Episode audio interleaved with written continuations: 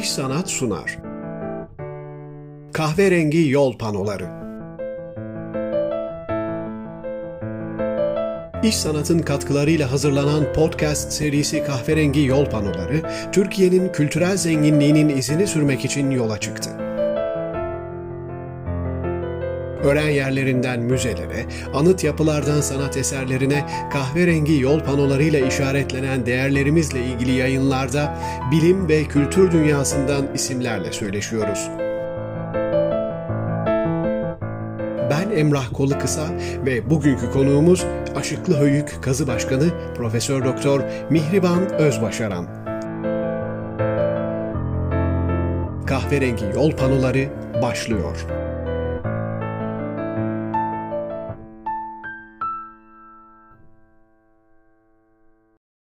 Kahverengi yol panolarında bugün Profesör Doktor Mihriban Özbaşaran'la birlikteyiz. Hocam her şeyden önce çok teşekkür ediyorum katıldığınız için. Ben teşekkür ederim davetinize.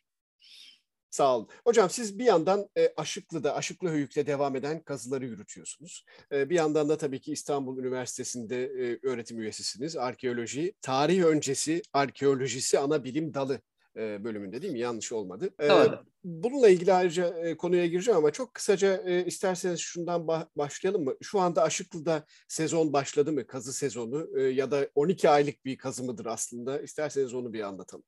Evet, Aşıklı Höyük Araştırma Projesi son 2-3 yıldır o uzun süreli kazılar arasında e, yani 12 ay ama tabii fiili olarak 12 ay çalışmak biraz zor. Çünkü Orta Anadolu'dayız, yükseklikte 1100 metre.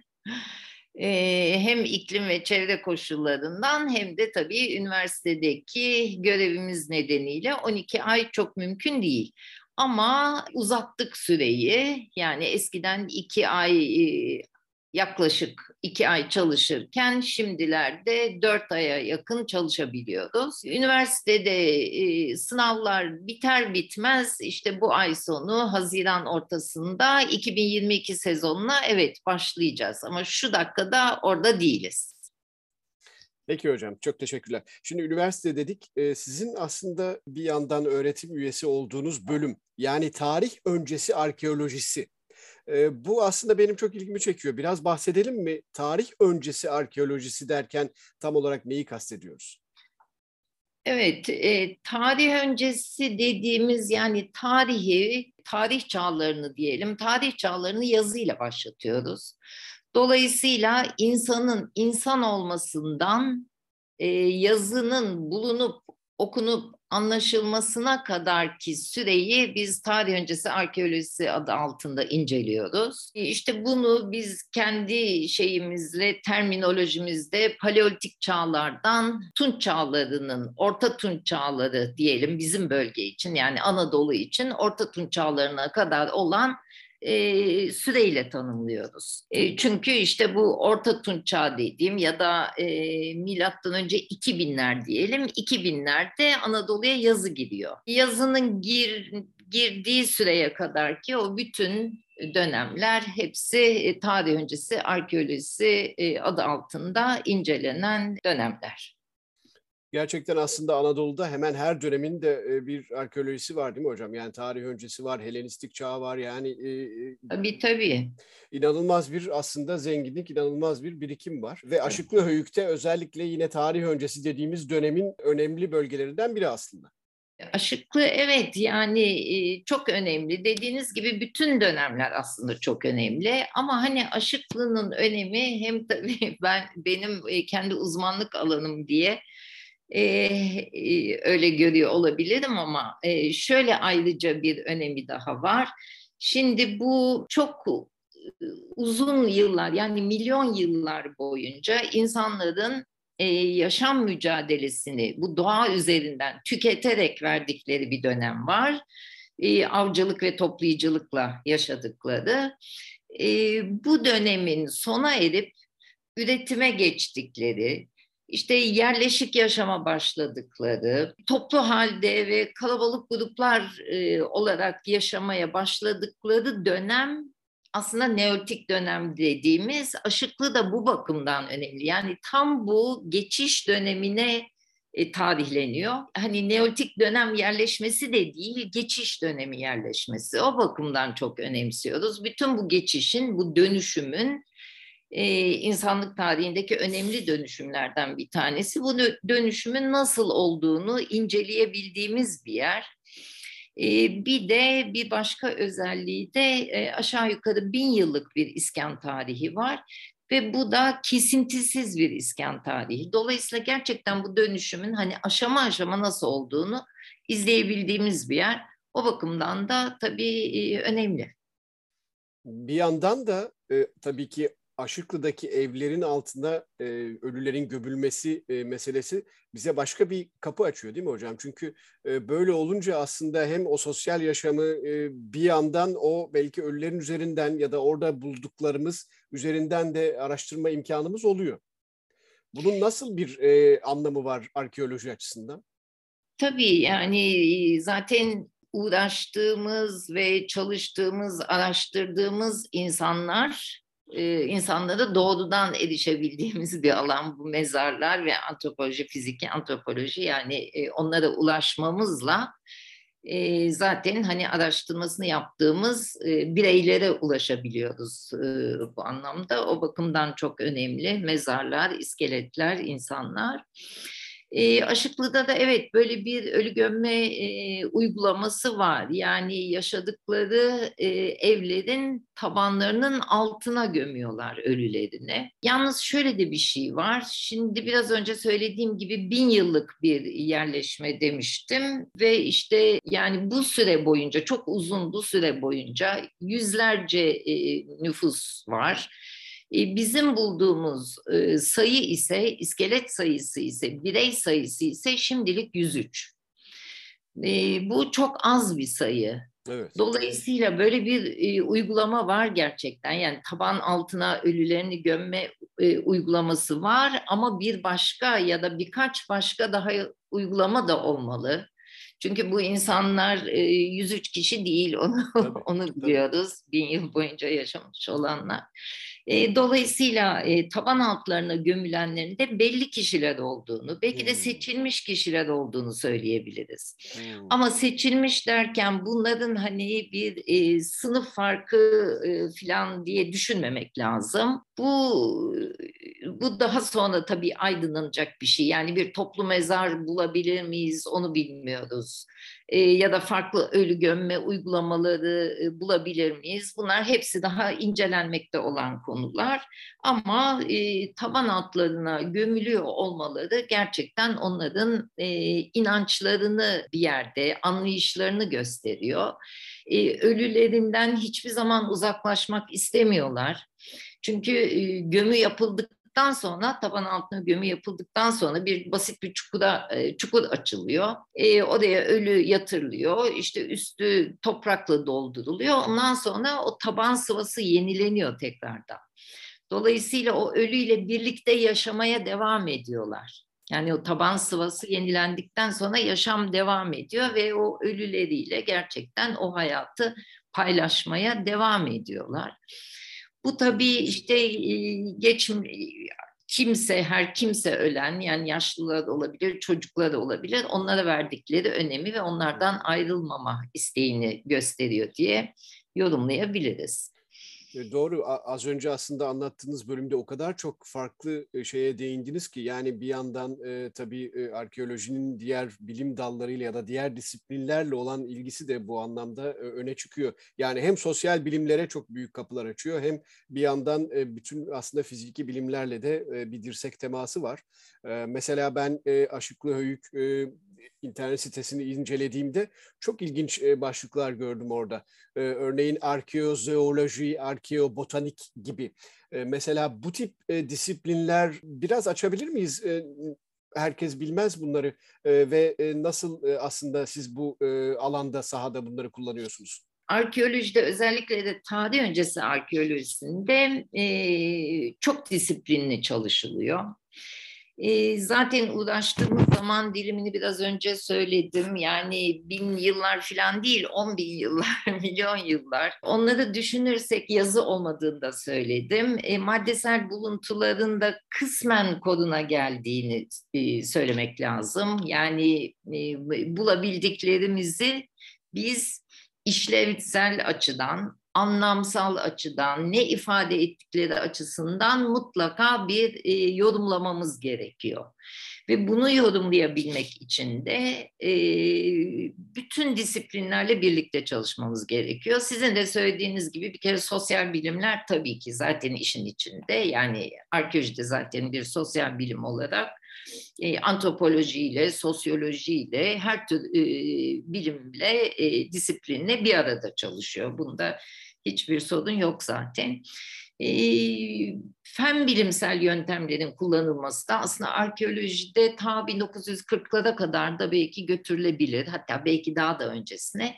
Bu 40'larda da işte ilk tarihleme yöntemleri, 45'lerde tarihleme yöntemleri, karbon 14 yönteminin işin içine girmesiyle zaten e, yaygınlaşıyor diyebiliriz.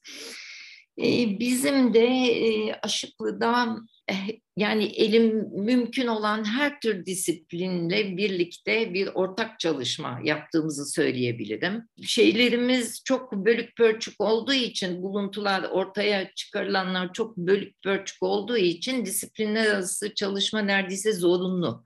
Yani hemen her tür uzmanla çalışıyoruz ve analiz yaptırmaya çalışıyoruz mümkün olduğunca. E, Aşıklı Hüy kazıları ilk başladığında 30 yılı e, aşıyor aslında. İlk başladığında Ufuk Esin hocamızın başkanlığında başlamıştı. Ufuk Esin İstanbul Üniversitesi'nden. Ve Ufuk Esin hoca Türkiye'deki arkeometrinin kurucularından bir tanesi. Yani zaten bütün e, analizler o proje kapsamında başlamıştı. Gün geçtikçe biz o e, şeyleri, e, yöntemleri e, çoğaltıyoruz aslında ve e, projeye dahil ediyoruz. Yani o 1989 yılında başladığında, bundan yani 30 sene önce başladığında Ufuk Hoca mesela antik DNA analizlerini devreye sokmuştu. Fakat şöyle de ilginç bir şey var. İspanyollarla birlikte ortak bir proje kapsamında DNA çalışmaları başlamıştı. Fakat yine o İspanyol uzmanlardan gelen taleple bunlar durduruldu. Hı. Çünkü o dönemde 30 sene önce e, kontaminasyon sorununu, kirlenme sorununu aşamamışlardı. Anladım. Ama şimdilerde o aşıldı. Hı.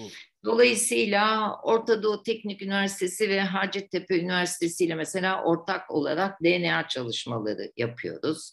İşte Japonlarla izotop çalışmaları yapılıyor. Ama sizin söylediğiniz gibi arkeozooloji ve arkeobotanik zaten bu işin olmazsa olmazı. O da şu nedenle e, biraz önce söylediğim gibi bu Aşıklı'daki topluluk bir dönüşüm topluluğu. Yani evcilleştirme, ilk evcilleştirmeyi, koyun ve keçi evcilleştirmesi üretimini yapan bir topluluk Orta Anadolu bölgesinde. Aynı şekilde bitkileri e, ehlileştiren yani tarımın ilk başladığı yer. Dolayısıyla biz tabii arkeozooloji ile, arkeobotanik ile birlikte yani çalışıyoruz ve uzmanlarıyla birlikte çalışıyoruz. Arkeobotanik dediğimiz şey aslında bu insanların nasıl beslendiklerini, e, nasıl bitki kullandıklarını yani aslında çok daha genel bir şekilde tanımlarsak insan bitki ilişkisi diyebiliriz.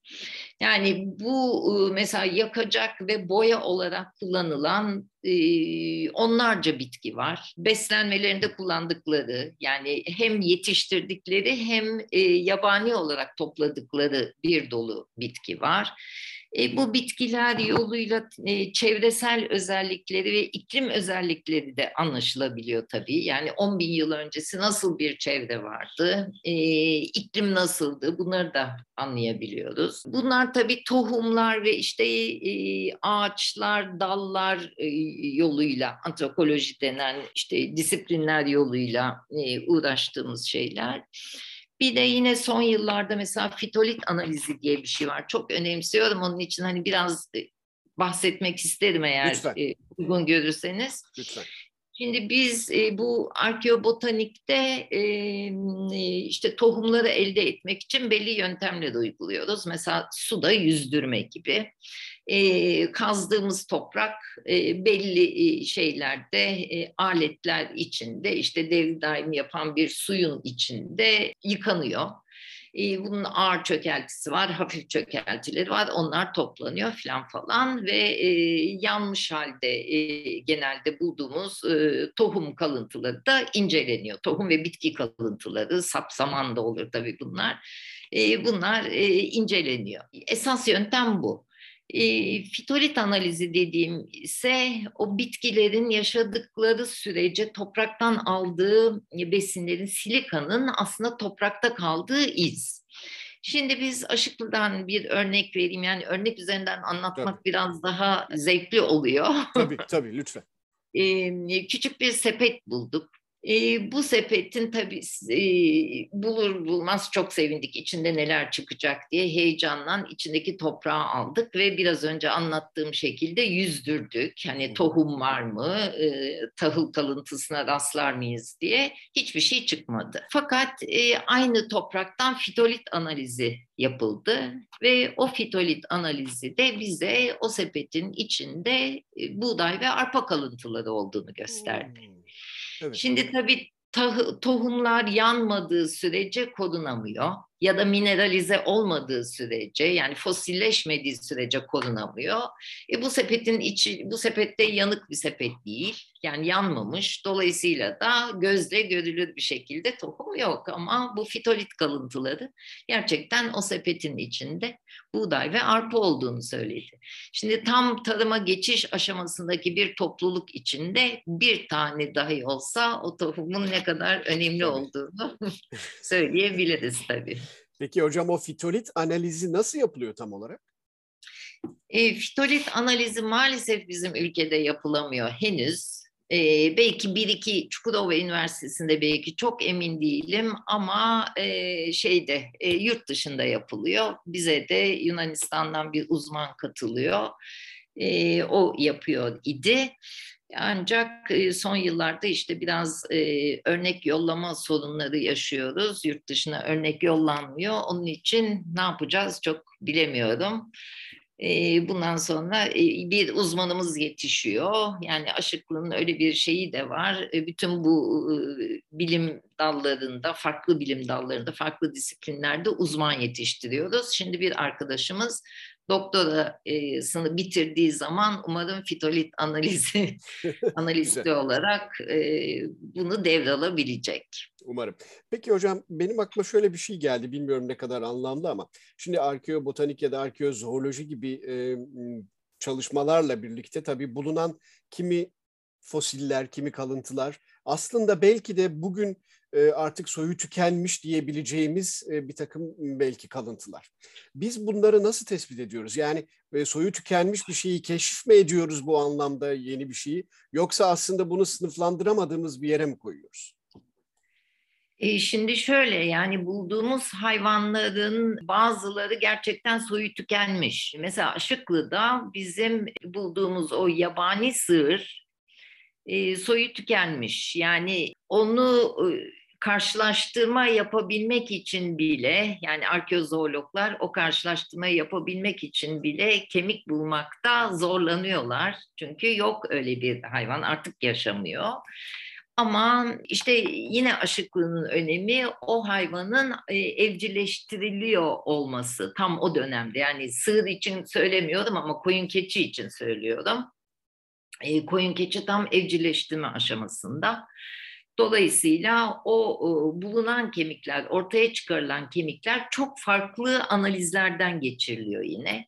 Bunlardan en geleneksel olanı e, metrik sistem, yani metrik ölçümler.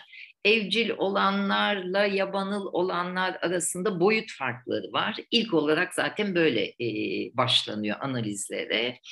E, yaş ve cinsiyet analizleri yapılıyor. E, işte e, tabii doğurganlıkları nedeniyle dişilerin mesela çok genç yaşta öldürülmediği saptanıyor örnek olarak söylüyordum.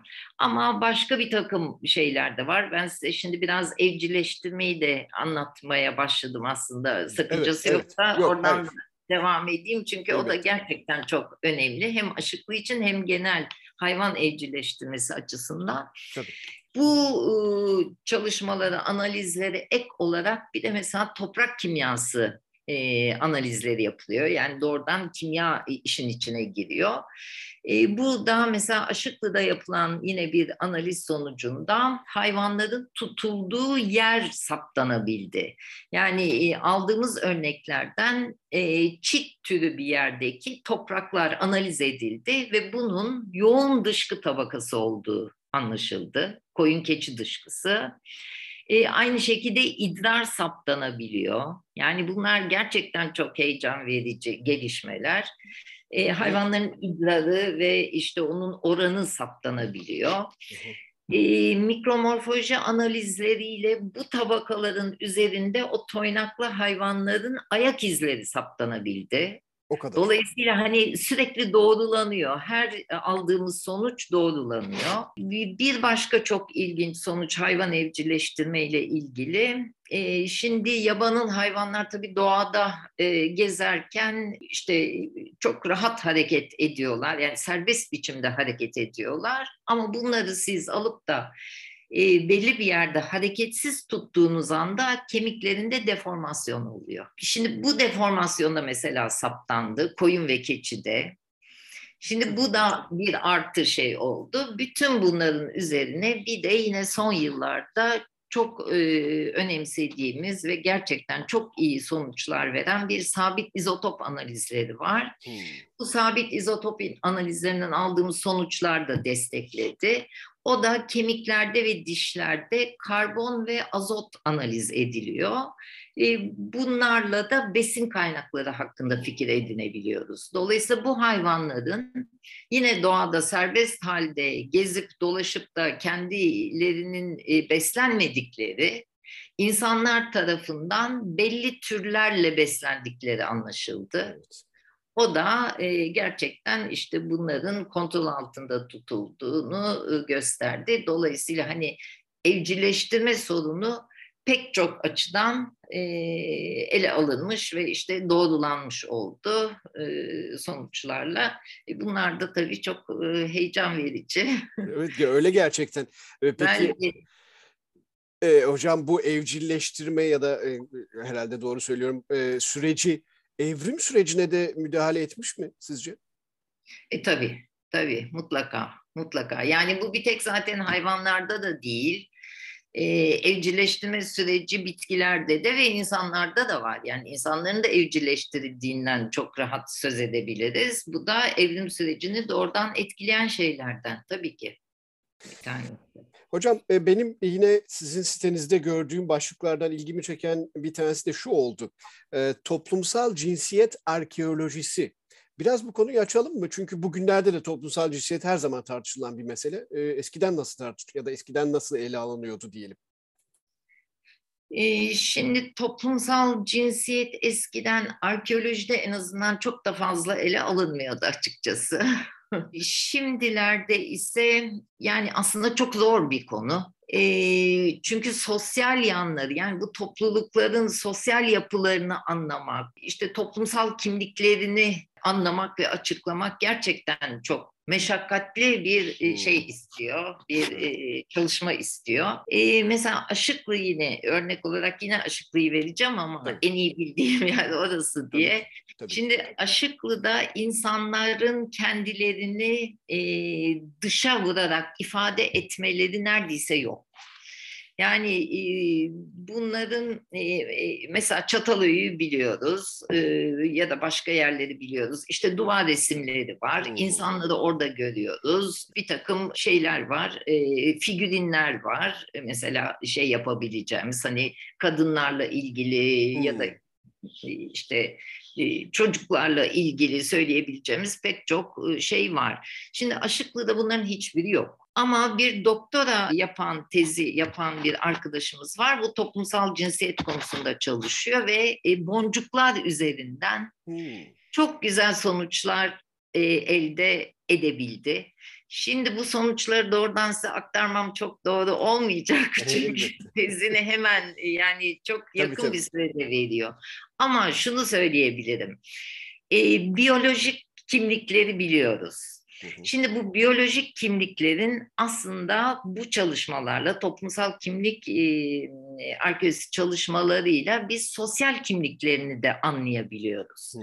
Yani insanların e, grupların, toplulukların e, uzmanlıkları, yani uzmanlık alanlarına göre toplumdaki yeri ya da yaşlarına göre ya da deneyimlerine göre e, topluluktaki yerlerini e, maddesel buluntular yoluyla anlamaya çalışmak işte bize bu toplumsal kimlikleri e, e, kimlikler hakkında bilgi edinmemizi sağlıyor. E, aşıklığının bir başka önemi daha o da şu topluluk bu yerleşme sürecinde yani ilk yerleşik topluluk ve dediğim gibi bu dönüşümü gerçekleştiren bir topluluk yani avcı toplayıcı yaşamdan yerleşik ve üretime geçen bir topluluk. Bu süreç boyunca toplumsal kimliğini oluşturmaya çalışıyor. Bunu nasıl anlıyorsunuz derseniz bunu e, kısmen mimari yoluyla, kısmen e, yontma taş aletlerindeki e, gelişimle ya da başka teknolojilerdeki gelişimlerle. Şimdi mimariye baktığınız zaman çok e, enteresandır. E, Orta Anadolu içinde tipiktir. Bir yapının siz 10 kere aynı yerde yenilendiğini görebilirsiniz Aşıklı'da. Ya, evet. Bu eskinin aktarımı aslında. Hı hı. Yani o e, eski neslin yeni nesle aktarımıdır. Hı. Yani ocak burada olacak, duvarlar burada, ev burada diye o bir aktarımı gösteriyor. Şimdi o aktarım son derece şey e, e, katı bir şekilde e, uygulanıyor e, Aşıklı'da. E, teknolojilerde de öyle. E, mesela yontma taş teknolojisinde bin yıl boyunca çok büyük ve çok radikal bir değişim yok. Hep aktarım var ve onun ustaların işte şeylere, yeni nesillere aktardığını mesela e, izleyebiliyoruz. Yine bu toplumsal kimlik arkeolojisi çerçevesinde çocukların e, mesela varlığını saptayabildik teknolojiler yoluyla. Yani iskeletlerden tabii ki biliyoruz ama bulunan e, aletler yani bir yontucunun yanında çocukların oturduğu ve onu taklit ettiğini saptayabiliyoruz e, e, bulduğumuz obsidyen e, buluntular yoluyla. Bir çeşit oyuncak gibi mi yani hocam? Mutlaka o yontucuyu e, taklit ediyor. Bir tür oyuncak gibi Evet, belli ki yontucunun yanında oturmuş çocuklar da ona bakarak ama bilinçsizce e, yongalama yapmaya katılmışlar. Evet gerçekten çok ilginç şeyler anlattınız. Hem aşıklı e, hakkında birçok e, aslında bilgimizi tazelemiş olduk hem de diğer disiplinlerle arkeoloji arasındaki bu e, aslında gitgide güçlenen e, çalışma bağlarının da ne anlama geldiğini e, bize anlatmış oldunuz hocam. Çok teşekkür ediyorum. E, kahverengi yol panolarına katıldınız. E, bize renk kattınız. Umarım ilk fırsatta belki Aşıklı'da e, bir araya gelir yeniden sohbet ederiz. Ben çok teşekkür ediyorum size. Bu bilgileri anlatabildim, paylaşabildim sizlerle. Çok çok teşekkür ediyorum ve mutlaka bekliyoruz Aşıklı'ya. Orta Anadolu'da yolunuz bir şekilde düşer diye düşünüyorum. Muhakkak. Muhakkak. çok seviniriz. Çok teşekkür ediyorum. Sağ olun. Kahverengi yol panolarında bugün arkeolog Profesör Doktor Mihriban Özbaşaran'la söyleştik. Vakit ayırıp dinlediğiniz için teşekkür ederiz. İş Sanat'ın katkılarıyla yayınlanan Kahverengi Yol panolarının bir sonraki durağında buluşuncaya dek hoşçakalın. İş Sanat sundu. Kahverengi Yol panoları